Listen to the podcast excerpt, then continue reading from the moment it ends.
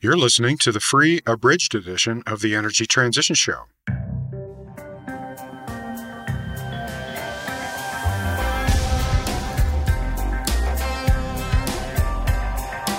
Oil, coal, hydro, nuclear energy, natural gas, energy infrastructure, solar power, wind turbines. I really feel like this transition is already unstoppable. Wind and solar are the winners. They're clean, they're affordable, and they're scalable. We need to just elevate the role of the decentralized distributed generation solutions.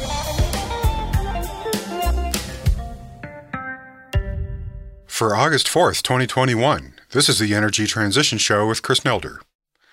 Until one is committed, there is hesitancy, the chance to draw back, always ineffectiveness. Concerning all acts of initiative and creation, there is one elementary truth, the ignorance of which kills countless ideas and splendid plans that the moment one definitely commits oneself, then providence moves too. All sorts of things occur to help one that would never otherwise have occurred. A whole stream of events issues from the decision, raising in one's favor all manner of unforeseen incidents, meetings, and material assistance, which no man could have dreamed would have come his way. Whatever you can do or dream you can, begin it. Boldness has genius, power, and magic in it. Begin it now. William Hutchison Murray. Welcome to the new, improved Energy Transition Show. I'm your host, Chris Nelder. We're back from our brief break and we're fired up to resume regular show production with several exciting updates. We're also eager to share with you some of the new things we've been working on, with more to follow in the coming months. So before we get to the interview, here are some important announcements. First, as I mentioned before the break, I am no longer working on the show as a side project. Thanks to the support of our loyal subscribers, the Energy Transition Show is now my full time job. It has taken six years of effort to fulfill my dream of having a fully self sustaining podcast. The passage I just recited has been one of my guiding lights for several decades through multiple career changes, but never has it felt more accurate than now. I have no doubt that Providence has been in our favor on this journey, and I'm eager to see how much better we can make our show now that I can give it my complete attention and energy. I've also adopted a new mobile lifestyle in order to be able to take the show on the road and explore the innumerable energy transition stories waiting to be told all over the world. So if you have an idea about an example of energy transition happening near you that you'd like to see us feature on the show, just drop me an email at chris at energytransitionshow.com and tell me all about it. The more detailed your pitch is, the more likely it is that I'll take you up on it. Second, as you just heard, we have an updated music theme which was once again created by the very talented Mike Sugar. And you'll note that where the original standard intro used a variety of historical quotes, our new intros will use excerpts from our previous shows. A lot of you have been asking for a new intro, and I've been wanting to create one for years, so I hope you all will enjoy our new theme and intros. Third, we are very excited to announce an entirely new feature on our platform, our very own job board. The energy transition is really picking up momentum, and I am regularly contacted by employers as well as job seekers looking for help. But I am no recruiter, so we have created the Energy Transition Show Job Board to help our subscribers find and share good jobs that are more focused on energy transition than those typically found on general interest job boards. Our job board is free to use for our annual subscribers, including those who use a group or site license. So if you're an employer who wants access to our exclusive self selected membership of energy transition enthusiasts, or you're an annual subscriber who's interested in finding a new job working in the energy transition, just log into our website and click on the job board button on our top navigation bar. And if you are not yet a member of the Energy Transition Show, or if you have a monthly subscription, consider this yet another reason to join our annual subscribers and experience the full benefits of membership. We are launching the job board as a very simple beta product that is free to use for our annual subscribers. Depending on how our members respond to it, we'll consider adding more features. But for now, it's a free beta stage product that we are offering on an as is basis, and we make no warranties or representations about it, nor will we be offering support for it. It's just another cool benefit of your annual membership. Fourth, it's been a while since we reminded our listeners of the full suite of features available on our website to our members. So if you haven't logged into our website recently, here's what you've been missing. Interactive transcripts of all interviews and the full text of our news items, search functions you can use to find, filter, and sort our shows by topics and guests, several ways to share the show with your friends and colleagues, including our Share Links feature, which lets you give a free month to a friend, and annual gift subscriptions.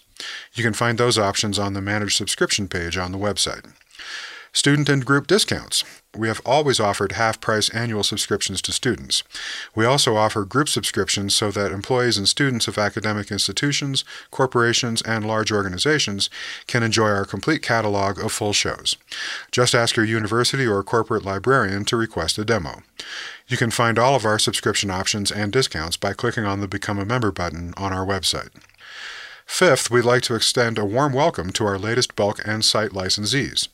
So, to all of our new listeners at the U.S. Federal Energy Regulatory Commission, or FERC, at BP, Microsoft, and Google, welcome. We're so pleased to have you join our ever growing roster of dozens of site and bulk licensees, including Carnegie Mellon University, Stanford University, University of Virginia, Copenhagen Business School, RMI, Energy Web Foundation, University of Freiburg, King Abdullah Petroleum Studies and Research Center, National Renewable Energy Lab, Australian Renewable Energy Agency, Stellenbosch University, Central European University, and the Payne Institute at the Colorado School of Mines, among others. Thank you so much for supporting our show. I know that was a lot of administrative stuff to get through, but we thought this was the perfect time to remind our members, as well as our listeners who are still just listening to the free abridged shows, about the full suite of features and benefits available to our annual subscribers. And stay tuned because we have even more exciting new stuff simmering away on the back burner, which we plan to announce before the end of the year. All right, with all that out of the way, let's go to the topic of today's show. For many years now, critics and skeptics of the energy transition have insisted that it will be necessarily limited by various factors. Some emphasize the problems of producing key minerals used in things like solar panels, wind turbines, and electric vehicles, suggesting that the availability of these minerals will act as a brake on the progress of the transition. Others assert that the new modes of producing and using energy will always cost too much, and therefore that incumbent technologies will always have an advantage in the market. Still others insist that transition can only work in the rich countries of the developed world, while emerging economies will have to follow the same paths as developed countries did, starting with the fossil fuels and gradually working their way toward renewables, or starting with used internal combustion engine vehicles and only later adopting EVs. And then there are those who question whether renewable resources even exist in sufficient quantities to displace the existing energy system, or whether there is enough land to site the new requisite wind and solar capacity. In this show, we explain why there are no fundamental limits to the energy transition as these critics and skeptics assert. Quite the opposite, in fact. The safest assumption now is that renewables will continue to grow exponentially, and we should be thinking about the implications of that rather than asking how the current system can struggle to persist. To help me explore these questions, I invited back to the show Kingsmill Bond of the Carbon Tracker Clean Energy Think Tank based in London. He last joined us in episode 108, where we considered opposing viewpoints about whether the transition will be rapid or gradual. Today we review several recent reports that he and his colleagues at Carbon Tracker have produced, which specifically address these questions and which show how incredibly large our resources of renewable energy and key minerals really are, as well as why emerging economies are more likely to leapfrog over the older conventional energy systems and go straight for the new technologies of the transition. A number of you have written to me expressing interest in these questions, so I hope this show will help to answer them. Then, in the news segment, we'll ask why Britain is planning to repeat the mistakes the U.S. made in allowing advanced cost recovery for a new nuclear plant. We'll note the end of a long running effort to build a coal export terminal in Washington state. We'll salute the end of an even longer running effort to build the Keystone XL pipeline to export oil from Alberta. We'll detail how Texas's leadership continues to back the power generators that have been the least reliable and strained its grid to the breaking. And we'll note the fading fortunes of the natural gas sector. And now, our conversation with Kingsmill Bond, recorded July 2nd, 2021. So let's bring him back into the conversation now. Welcome back, Kingsmill, to the Energy Transition Show. Great. Thank you for having me, Chris. Well, it's great to have you back, especially because you've been looking into some of the alleged constraints on energy transition that have recently been highlighted in the media, such as the availability of key minerals, the availability of sites with good renewable resources, and the inertia of fossil fuel incumbents in emerging markets. And it will not surprise you to hear that many of our listeners have raised questions about those topics as well. So I wanted to have you back on the show to share your perspective on those questions. And I think I'd like to start with the question about minerals and the so called rare earth metals that are used in things like wind turbines and solar panels and electric vehicles. We discussed the complex issues related to the supply chain for these minerals back in episode 99 with Morgan Bazilian, but you've been looking at the global endowment and the general availability of them. And back in May, you wrote a piece for Carbon Tracker in which you said that you thought IEA's recent piece on the subject was really too pessimistic. So, why don't we start there? Could you share your perspective on the mineral availability question with our listeners?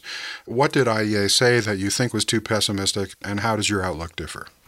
Great, thanks, Chris. So, look, the first point is that the IEA report made a very accurate observation up front, and they said, you know, I quote, there is no shortage of minerals. And this, of course, is what USGS and many others have been saying for years. I think what we're concerned about is they then take a very pessimistic turn. And there are lots of charts looking at the additional minerals required by the green system. And they quote, for example, 210 kilograms is required for an electric vehicle of critical minerals and versus 35 for an ICE. And a megawatt of solar requires six and a half tons versus three tons for a coal plant. And at the press conference after the publication, there was lots of discussion about this type of issue. And the point is that it's just analytically bogus because what they're doing is they're looking at the stock, not the flows. It's a very simple error, actually. Mm. And the flows are two or three orders of magnitude bigger than the stock.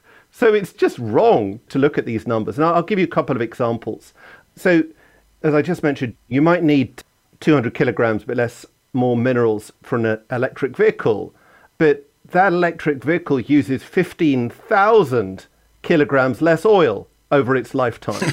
and it's the same story in electricity. So if you need three tons extra of minerals to make the solar panel versus the coal plant, what you're forgetting is that you're needing 150 grams of mineral equivalent per megawatt hour for solar versus 350 kilograms per megawatt hour of coal. Right. So it's uh, it's just a really dumb analysis, actually.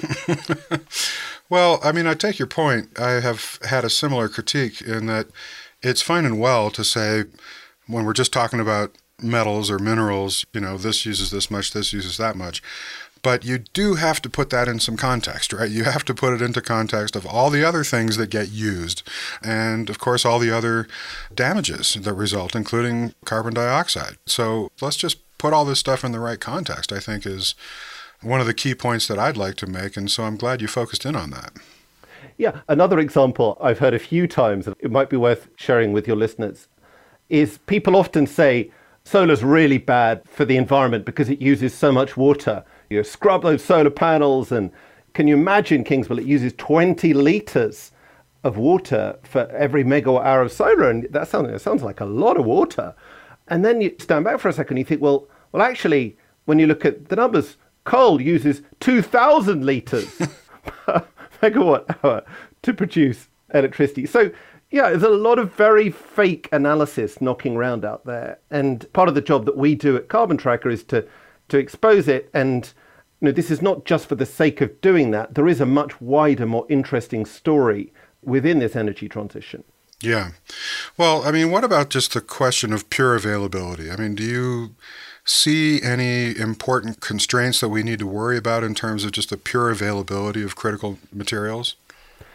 So, a lot of people have done good work on this. USGS done it. Um, KPMG has done it.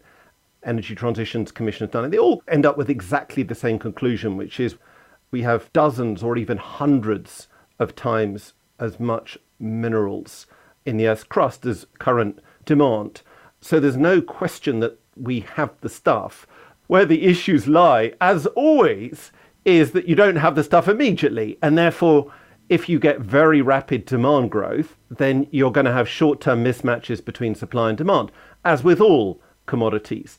And that's the story. So you're going to have a mismatch of supply and demand in the short term drives up price, higher price drives up supply, more supply drives down price. I mean, it's economics 101. And I think if you talk to minerals specialists in the area, that's what they will tell you that this kind of scaremongering that the IEA has been indulging in is just simply inappropriate. There's a lot of things that you can use to measure the difference between fossil fuels and renewables, and they all give you roughly the same answer. So you can look at cost, you can look at the carbon footprint, and you can look at weight. And in broad terms, a fossil fuel system is simply going to be more expensive, heavier, and dirtier than a renewable one, which I guess stands to reason. We looked at weight because it's very intuitive. You can see exactly how much petrol you're using versus the size of the battery, and it just becomes a very easy way to demonstrate, as I just did, the gap between the two. So, why is weight a good proxy for environmental impact, though? Well, the heavier the stuff, the more you need. And you might well say, well, this particular product has a nastier impact on the environment. But if you're using 200 times more of the other product, it totally stands to reason that the first product can't possibly be worse unless there's something really weird going on. So it's a framing device. Hmm. That's interesting. Well, what about the question of lithium reserves in particular? Because I know a lot of folks are looking at that, especially as we see the growth of EVs starting to pick up. Is there any concern about the availability of lithium reserves to execute our transition, especially with respect to electric vehicles? Right. So on lithium, I mean, here are the numbers actually from the IEA themselves. And the IEA say that we have 170 times as much lithium reserves as annual demand. Furthermore, our reserves have increased by 42% over the last eight years as the prospect of higher prices and rising demand have drawn out new investment. So, of course, if you were to take 2040 annual lithium demand today, then we would struggle to do that. But it's just going to be a long, slow process of build, and there's plenty of stuff out there. Hmm. So you don't see any particular concerns about being able to continue to, you know, dig up and process these lithium reserves and meet whatever the demand is? We're not trying to be glib here. It's not easy, and there are negative consequences which need to be managed and all the rest of it. But the question that's being asked is is this a hard barrier right. to the energy transition? Is this an insurmountable barrier which stops it from happening? Right. And the answer to that one is absolutely unequivocally no. Hmm. And I think that's the point that we would make in many other areas. And the point actually is that the reality is the other way round. The fossil fuel system has reached the limits to growth, and the renewable system is a very long way away from them. Hmm. Now, that's an interesting point. You know, in your piece that we're talking about here right now, you also made the important point that as transition proceeds, we'll need less of these materials than the current estimates suggest, because those estimates are based on the demand for materials and minerals today. And this is a problem that I see over and over again in various projections related to the energy transition.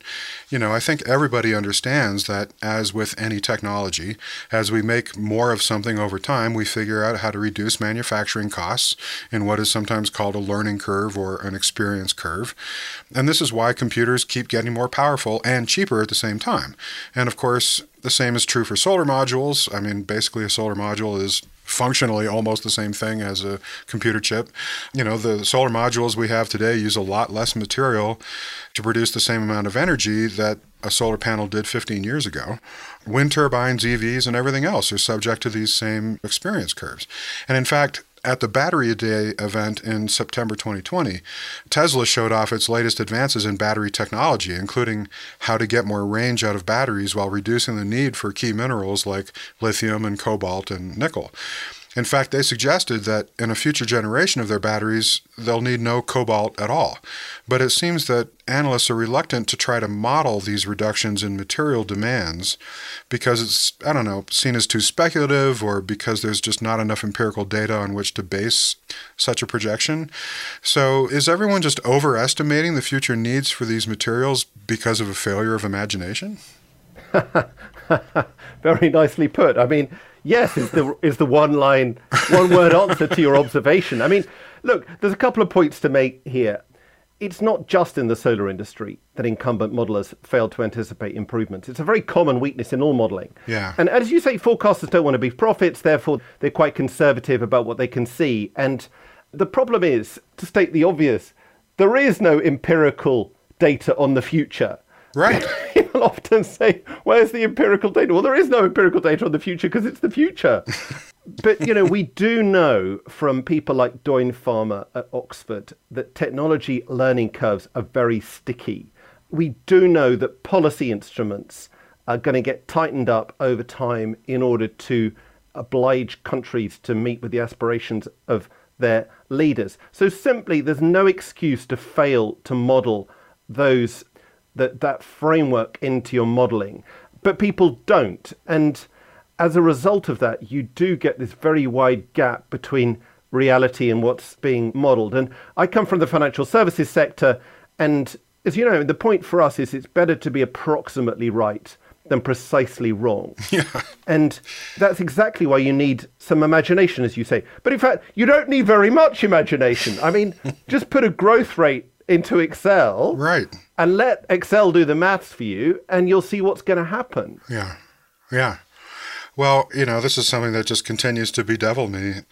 And it's especially obvious when you look back at projections that were made like 10 years ago. There's certainly those reports exist. You can go back and look them up and say, well, what were they saying 10 years ago about how much solar we could deploy in 2020?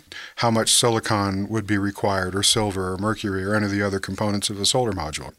And then you can compare that to the actual empirical data because it's now the past and not the future.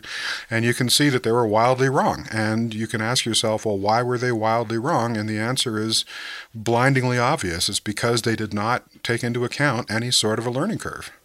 Yeah, you know, just to step back again for a second, put yourself a century ago.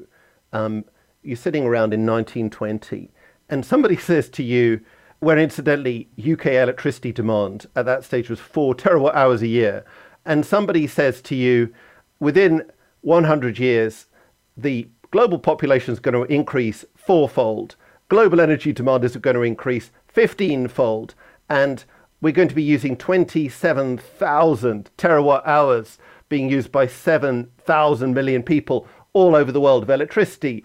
I mean, you know, it would have seemed a big ask a century ago, and yet, of course, that's what's happened.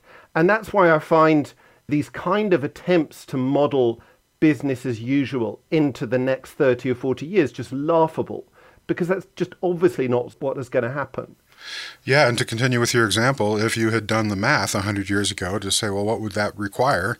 Almost certainly the answer would have been, well, it would require more timber than exists on Earth, and it would require some absurd volume of coal, because that's how we were producing electricity 100 years ago, right? Yeah. They would not have taken into account all the other ways that we produce electricity today, and so that's why we are not now in a world of absurd numbers. Yeah. Well, you have the famous and possibly apocryphal Times article of, I think, 1870 or allegedly 1870 about how by 1930 the streets of London would be six foot deep in horse manure. Right. because they too could extrapolate back in those days.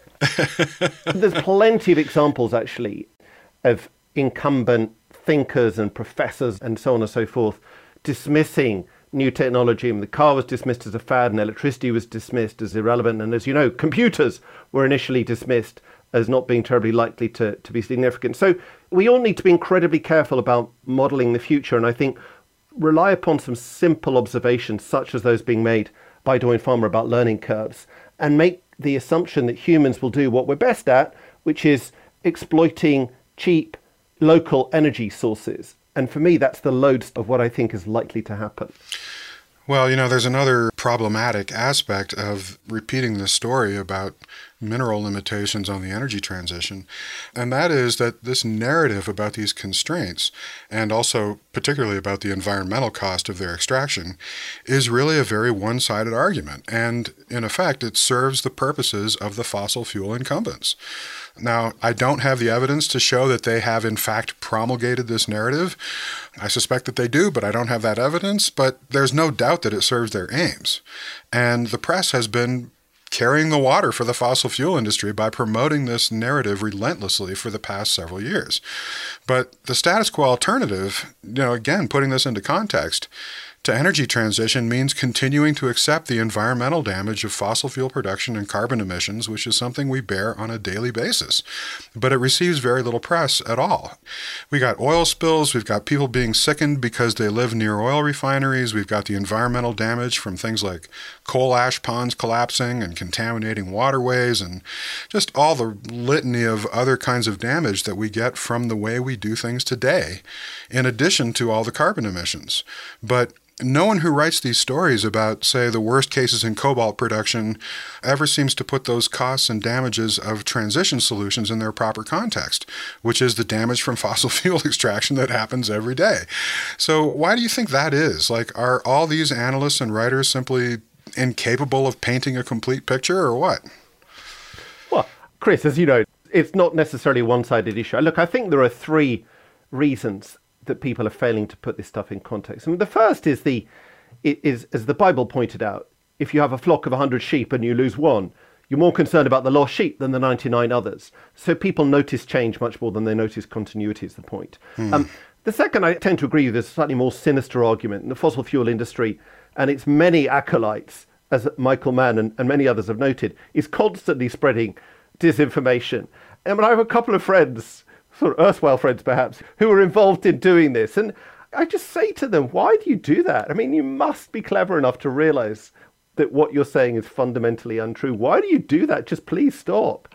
The third point to be made about this issue is possibly a bit more interesting, which is there is this notion that the status quo is good and any changes to the status quo are bad. And you see that constantly in discussions about the energy transition. And we cannot change because the current world we live in is so perfect. And this is a very dangerous idea. First of all, because, as you pointed out, business as usual is just not an option at all. We have to change. Not even the fossil fuel industry wants to get to four degrees. So it's like being in a car rolling down a hill towards a cliff edge. Keeping going is not an option, guys. You have to do something. You know, steer left or steer right or brake, but you've got to change one way or another. And then, secondly, I think we all have to recognize that the current system, as you say, is by no means a perfect one. I mean, according to Vohra, you've got 8 million people a year dying as a result of the pollution from fossil fuels. And when we had no alternative, I guess society was prepared to tolerate that. But now that there are alternatives, that issue is much more significant. And then, secondly, as Oxfam's been pointing out, the richest 1% use two and a half times as much energy as the bottom 50%. And the losers from the current fossil fuel system are hugely skewed towards the poor and the minorities and the countries of the global south. So the system we currently have is certainly not a perfect one. Well, just out of curiosity, what sort of a defense do your erstwhile friends mount when you ask them that question? They need to pay the rent and. Which is so tedious. I mean, it's banal. Like, oh my God, really? Yeah. And then the other argument is made well, it's not our fault. We're only a very small part of the picture. You know, we do what we do, and it's not our fault and it's not our problem. And as a user of fossil fuels myself, um, like I guess all of us, I'm somewhat sympathetic to that point. But I think the fundamental point is you've got to search for superior solutions and stop giving us fake solutions. Yeah. So I use electricity and when I could buy electricity that was renewable, I did. Um, that's, I believe, the way we need to shift. Yeah. Well, you know, just to sort of complete this point about putting things in context, since energy transition is first and foremost about reducing carbon emissions, as well as other pollutants like SOx and NOx, shouldn't we be looking at the relative costs and benefits of transition in that light? For example, if we calculate the emissions that result from deploying renewables, shouldn't we then also calculate the emissions that will result from just continuing to operate the existing fossil fueled infrastructure to obtain the same amount of energy for the same services? So I'm actually, Chris, going to take issue with you on the very first point, if I may. Right. Um, so the energy transition was certainly sparked by reducing carbon emissions, but I would suggest that actually now the core driver, fortunately, is technology. And sorry, I'm not making this point for the sake of intellectual sparring, but because actually it's really significant. If this is a technology transition, people simply have to change to survive if it's a question of reducing your emissions to fit with an externally mandated level, you can do an awful lot of greenwashing to get there. And I think that's an important distinction to be made. You can't greenwash your way out of reality. But anyway, to address your second point, know, of course, the emissions of the renewable system are considerably lower. I mean, I think it's about 50 grams of CO2 per kilowatt hour for solar versus about 1,000 grams of CO2 per kilowatt hour of coal. And we have to realize everything has an impact. But when the impact of the current system is one or two orders of magnitude higher than that of the alternative, it just becomes a really analytically feeble argument to suggest that you should stick with the current system. Well, so for example, there is an excellent World Bank piece on this. You know, they've done the math and they figured out that moving to two degrees shock involves an extra six gigatons of CO2 from building and operating renewable technologies, which is a lot, and it's the kind of thing that Matt Ridley would get very upset about. However, it reduces emissions from fossil fuel generation by over 350 gigatons, so 60 times more. Um, there's a lot of that type of analysis out there. You just have to find it. Exactly. And this is what just makes me mental about the whole thing, right? I just keep coming across these stories where they'll they'll say energy transition is going to require an extra 6 gigatons of CO2. And I'm like, "Yeah, and would you like to finish that sentence?" oh god. Well, let's talk about the sheer availability of these respective resources. For example, another argument that defenders of the status quo like to make against renewables is that they occupy more land than fossil fuel and nuclear generators do. But having looked more closely at those claims, I quickly realized that this is a classic case of using different boundaries for analysis in order to produce the result you want.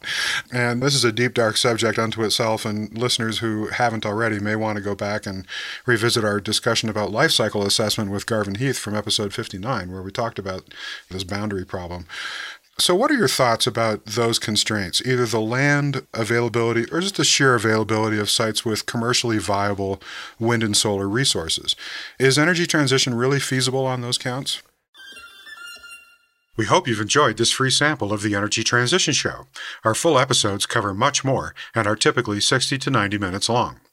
When you become a full annual subscriber, you'll get two new complete episodes each month, access to our entire back catalog, interactive transcripts of our interviews, our extensive show notes with links to all the research, resources, and news items for each episode, and access to our exclusive job board.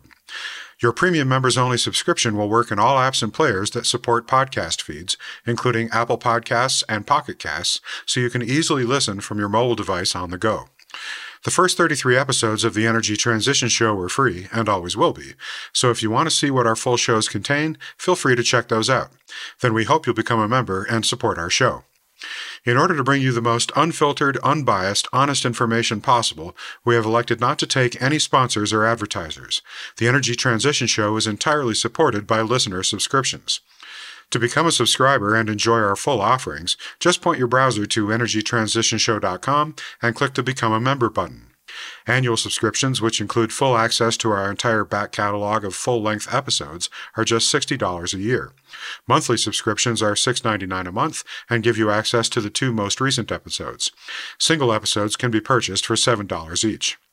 We also offer discounted annual subscriptions for individual university students and professors, as well as group licenses for companies, nonprofits, and universities.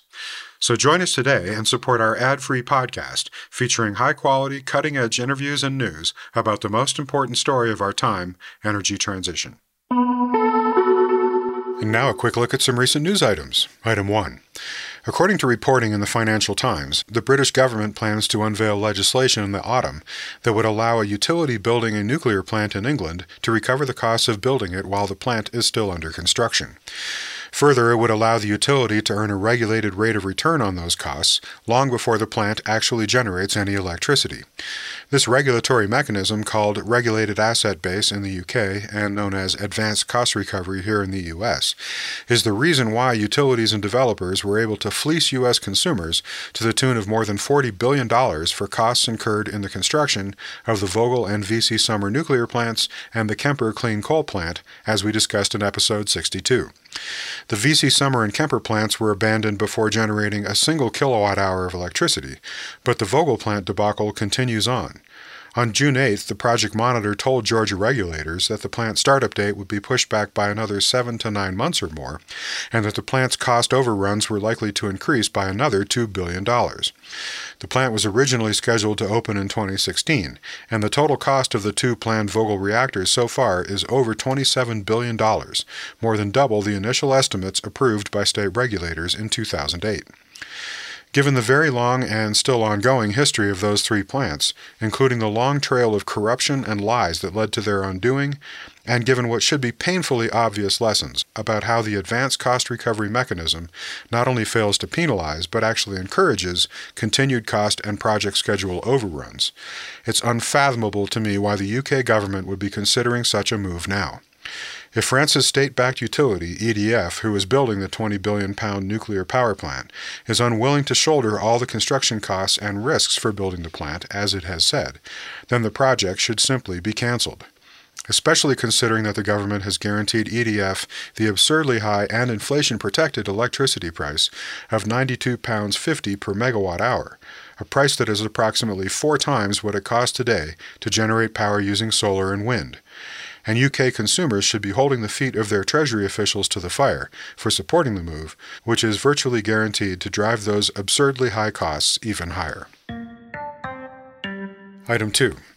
As we reported in the news of episode 149, the state of Wyoming, which gets a large share of its revenues from coal production, has been desperately looking for ways to force other states to continue buying its coal rather than accept the reality that other states. Well, that's it for this episode of the Energy Transition Show. Thanks for listening. You can find our show archive and give us feedback and suggestions at energytransitionshow.com and follow us on Twitter at Transition Show. Chris Nelder creates the show, Kevin Melsheimer edits it and makes us all sound brilliant, and Justin Ritchie produces our listener experience. Mike Sugar composed and produced our theme music, and you can find him at MikeSugarMusic.com. The Energy Transition Show is a production of the XE Network.